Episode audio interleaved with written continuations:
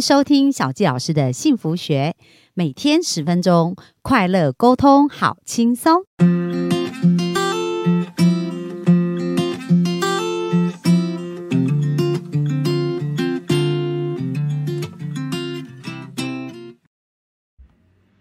迎收听小教师的幸福学。那今天非常开心，我们又在空中跟大家见面喽。那本周呢，我们一直在聊的就是我们跟金钱之间的关系。那今天呢，我们要谈到的就是我们如何去克服我们对目标的创伤，并且呢，能够展现我们自己真正的一个天赋。那有，我觉得东方人哦，其实非常的有智慧。我们一直讲到，就是天生我材必有用，所以真的每个人都不同的恩赐跟才能。那小纪老师是一个基督徒，所以我从十七岁加入教会以后呢，就是呃一直都有阅读经文的一个习惯。那在经文里面呢，有一个财主。呃，有一个故事哦，我觉得很有意思。他讲到有一个财主，他非常的有钱呐，然后他就把呃钱交给他三个不同的仆人管。然后第一个仆人呢，他就交给他一千块，然后就跟他讲说，哦，那等过了一个月，我就回来看你这一千块，呃。管理的怎么样？然后另外一个仆人他给了他两千块，那还有第三个仆人他给他五千块，然后一样交代他一个月以后我就会回来，然后这个主人就离开了。那这三个人是怎么去运用这些钱的呢？过了一个月以后，这个主人就回来啦。那主人就问他们说：“哎，那你们是怎么去运用你们的财富呢？”那那一个。就是一千块的人啊，他就跟他主人讲说，我很怕这个钱会损失，诶，所以这一千块我就给他埋在地上。那你回来的时候呢，我就赶快把它挖出来拿给你。所以这是一千块。然后这时候呢，这个主人很有意思的说，哇，你这个人真的非常的懒惰，而且也没有在努力去为这事情努力。所以呢，我要连你的这一千块呢，也把它拿回来。就是你没有用心的去发展的才能，所以连一千这一千块都收走。然后呢，第二个仆人就很高兴跟呃财主去报告说：“哦，我赚了两千块，我拿这两千块赚了两千块，所以现在有四千块。”然后这个主人就很开开心说：“因为你的努力啊，所以我要加给你更多。”哦，就是你赚了两千，我要再加给你更多。然后呢，第三个就是五千块的那一个，他手上拥有比较多的资源，可是他就告诉他的财主说，我又赚了五千块。所以财主就说，嗯，你这忠心又良善的仆人，那因为你们都愿意付出，所以我就愿意给你们更多。那我觉得在这一个财主的故事当中，其实他讲到就是我们的天赋，讲到我们的能力，就是神其实是给我们每一个人都有能力。的，但是在这个能力的过程当中，我们到底是呃去把它。发挥出来还是把它藏起来？不过呢，我觉得很多其实每一个人内在都是有一种想要完成他的天赋的，或者是能够去找到他自己可以发挥的部分。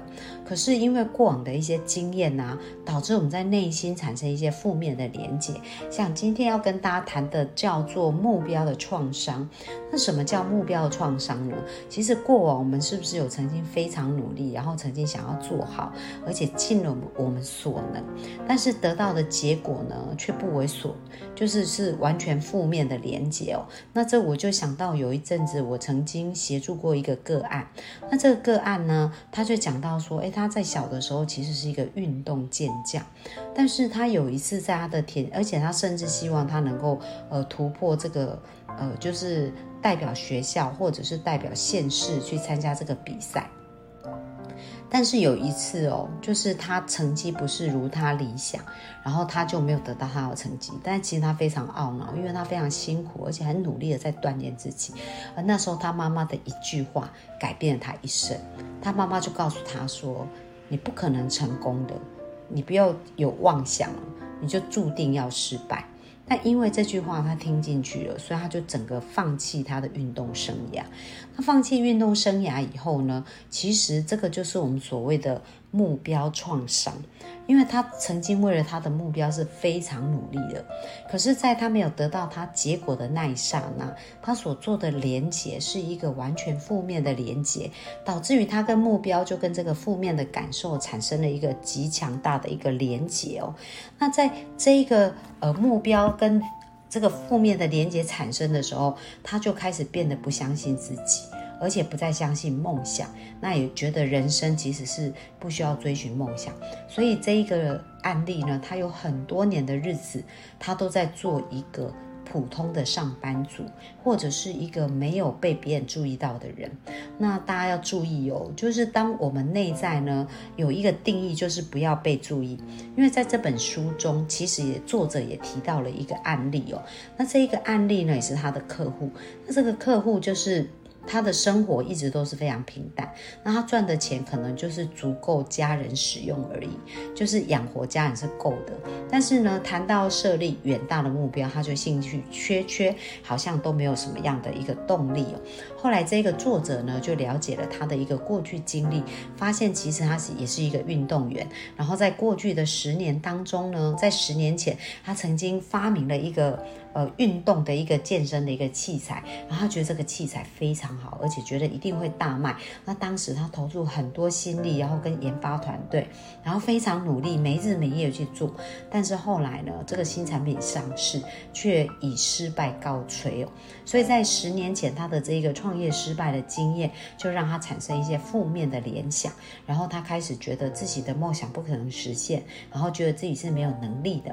所以当他开始这样子压抑自己。的时候呢，那他真的就对于自己的一个信心啊，还有就是呃，对于做梦这件事情，对于可能达成目标这件事情，就完全没有希望。那就跟我刚刚所谈到的那位运动员也是一样，就是我的朋友。那他在整个。呃，工作的过程当中也是一直只是想着养家，可是其实他内在一直有一个想法，他就一直很想，他非常喜欢生态，而且他也非常喜欢跟人去协助人，然后跟人互动。但他做的工作其实是完全不相关，可能是在一个工公司当采购，所以他有非常多的。呃，挣扎，他也很想当心理师哦，或者是智商师，可是呢，他又觉得他要养家，然后这些事情不可能实现，所以大家有没有看到这个拉扯，并不是在他长大以后在工作的时候才开始，而是在他小时候的时候，在他运动场上的一个失败，产生了一个负面对于目标的一个连结。那后来有一次我在跟他做咨询的时候呢，呃，我就跟他聊到了这个部分，然后他就。呃，看到了原来自己在小时候的这一个对话，对他生命有这么巨大的影响。然后他告诉我，他说他真的非常想突破，可是他不知道怎么突破。后来呢，我协助他看到一件很重要的事情，因为他已经是一个父亲，然后有孩子。那我问他说，如果你是这样子不敢实现梦想，而且不相信自己实现梦想，这样过了一生，你觉得你的孩子？会看到一个什么样的状态，跟孩子会学习什么样的榜样呢？因为他自己从小就深受，呃，他跟他妈妈对话的其害嘛。因为他妈妈那一席对话就影响他一辈子很多的选择跟行为。但是我在跟他谈的时候，告诉他，你现在已经长大啦，你现在可以重新去选择你自己想要的。还有更重要的是，你可以决定你要为你的孩子立下什么样的榜样。所以呢，在那当下，他开始变得，呃，有一个好。的力量跟动机，所以他就开始去调整他内在一些状况。那很特别的是，他现在也已经呃斜杠发展出他真正内心想做的一些事情，而且也变成在这个部分的一个翘楚哦。然后在有越来越多社会上面有一些。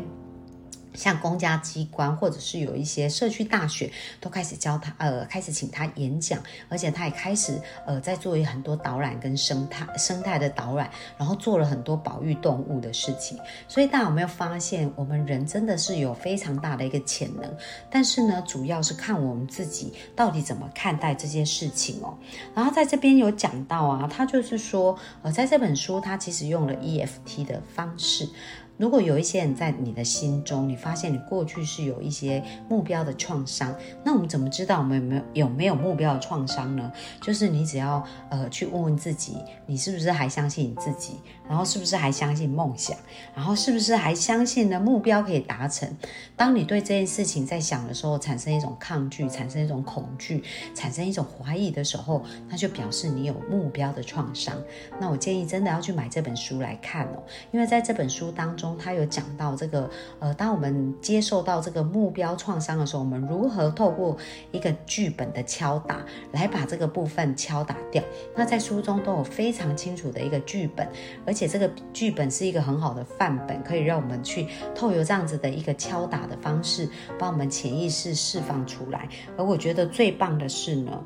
呃，在这个我们刚刚讲到书中的那一个，呃，因为创业失败，他其实是怀疑自己，而且不相信自己了。但在课程中，他学习到 EFT，然后透过 EFT，他开始敲打，哎，很神奇的哦，他开始觉得过去这十年的经验，他过去十年前他创业的这个失败经验，他开始重新有个定义。以前他觉得这个就是代表自己能力不够，然后代表自己非常的失败，代表自己真的是会搞砸所有的一切。可是。透过 EFT 的敲打，那 EFT 的敲打，我觉得很重要的事情，它是让我们完全接纳自己哦，它并不去否认这件事情的存在，也不会否认我们曾经做过这些事情。但是呢，会完全接纳我们自己，就是我们肯定我们过去曾经为这事所做的努力，只是我们当时没有学到一个更好的方法。而透过这个敲打以后，诶，这一个故事当中的主人翁呢，他开始看到，开始问自己，发生这件事我会得到什么好处？那他有什么隐藏的祝福？所以他发现从这件事当中，他有学习到智慧，然后学习到更好的方法，然后可以调整这些方式，让他在未来的生命。有更多不同的方式来达成他的一个目标哦。那因为这个 EFT 就敲开了他。那接下来就要跟大家讲啊，当我们把我们的创伤清除以后呢，很重要的就是我们要让我们的梦想可以开始起飞。那梦想可以起飞的一个过程当中，我们要去检核我们到底做了什么定义。像书中他就讲到有一个人，他呃就是一直隐藏他的天赋，因为他觉得不被注意。不引人注意是比较安全。那为什么他会有这个定义呢？是因为他从小他父亲就一直谆谆教诲他，跟他讲你一定要保持低调哦，而且呢，就是你要负责任。那负责任的概念是什么？就是你保持低调，把你的工作做好，然后不要招惹任何人，也不能要求太多，要感恩知足。然后呢，他就活在了一个求生存的一个模式，因为他接受他父亲给他的这些定义跟信念。那很重要是我们潜意识在接收这一些的时候，在我们年纪还小的时候，可能我们真的不会去判断他到底是对还是不对，我们就是全盘接受。所以现在鼓励大家要重新去。呃，跟自己对话，看看我们自己现在所设立的这一些定义，到底是不是真的是符合我们真实的一个状态？如果现在的一个生命的结果不是我们要的，我们应该去改写这些定义跟对话，然后让我们拥有一个更好的一个前进的方向哦。那我真的呃跟大家分享，真的每一个人都有不同的天才，因为小纪老师也是一个天赋咨询师。那在最近我协助的两个案例当中啊，就过去在这一个礼拜。当中看到他们生命很大的翻转，那一个呢？是发电机的天才，就是充满创意，然后需要在众人面前有一个舞台的展现。所以，如果这样子的人，你告诉他，叫他要隐藏自己的锋芒，然后叫他要按部就班的做事，你知道他会多痛苦吗？而且他也会失去自我跟失去自信，就无无法好好发挥他的才能。那透过小纪老师，呃，帮助他去了解他的天赋，而且从这个科学数据跟图形来看，哦，他终于知道。怎么用自己？而且在这个咨询过程当中，他的先生一起参与，所以我让他的先生了解哦，他们夫妻彼此呢，其实是一个互补，而且可以帮助彼此做到更好。那他很高兴的跟我讲说：“哎，小教师，你知道吗？我先生现在变成我的神队友嘞，而且都会去鼓励我跟支持我，然后去呃告诉我可以做什么，然后去更加发挥我的天赋。”那另外一个案例也是哦，他是一个火焰天才，就是非常喜欢帮助人，然后喜欢接触。人那喜欢呃去在协助人的过程当中创造价值。可是过去的这两年呢，他在工作形态有一些转变，导致于呢他自己需要就是常常面对工作很多的状况跟决策。而其实火焰是需要喜欢团队，然后喜欢跟呃大家一起工作，而且能够呃创造团队的氛围，然后去创造价值哦。但是在过去这两年当中，因为他要自己独立处理很多的事情，他没有了这个团对的这个呃互相合作的这个氛围，那感觉自己很孤立，慢慢就失。去能量，那重点就是他也不知道发生什么事，只是会发现自己越来越没能量，然后去见客户的时候越来越不知道怎么去提供给客户价值，然后越来越怀疑自己。所以各位有没有发现哦？当我们没有真正去打开我们的天赋，没有真正把我们自己放在对的位置的时候，我们会发现我们自己越来越没有能力。那其实这就像呃，我们刚刚一开始讲到的，就是财主呢给我们每一个人其实都有不同的呃不同的银子哦，就不同的钱。那我们重点是呃，我们不用去羡慕谁多谁少。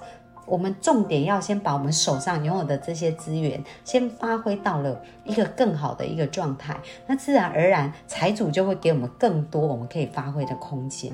所以我鼓励大家，就是真的，我们每一个人都有不同的恩赐，有不同的才能。那希望今天这个分享可以提醒大家，要去找到自己的恩赐跟才能。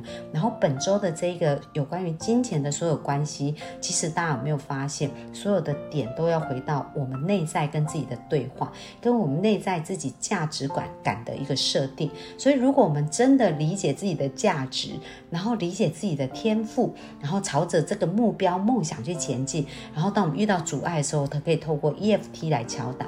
那如果你觉得真的还是不知道怎么去解决这个部分的话，也欢迎到小纪老师的幸福学的粉砖，然后可以留言给小纪老师，或者透过一对一的咨询，也可以帮助你比较快速的去呃转变。你人生的状态，然后让你的人生是用来创造丰盛的人生，而不是活在过去当中那种让你非常痛苦而非常受限的一个状态哦。那我们今天非常开心，也非常感谢能够有这个机会在线上跟大家交流。那我们本周的分享就到这边喽，那我们就下周再见啦，拜拜。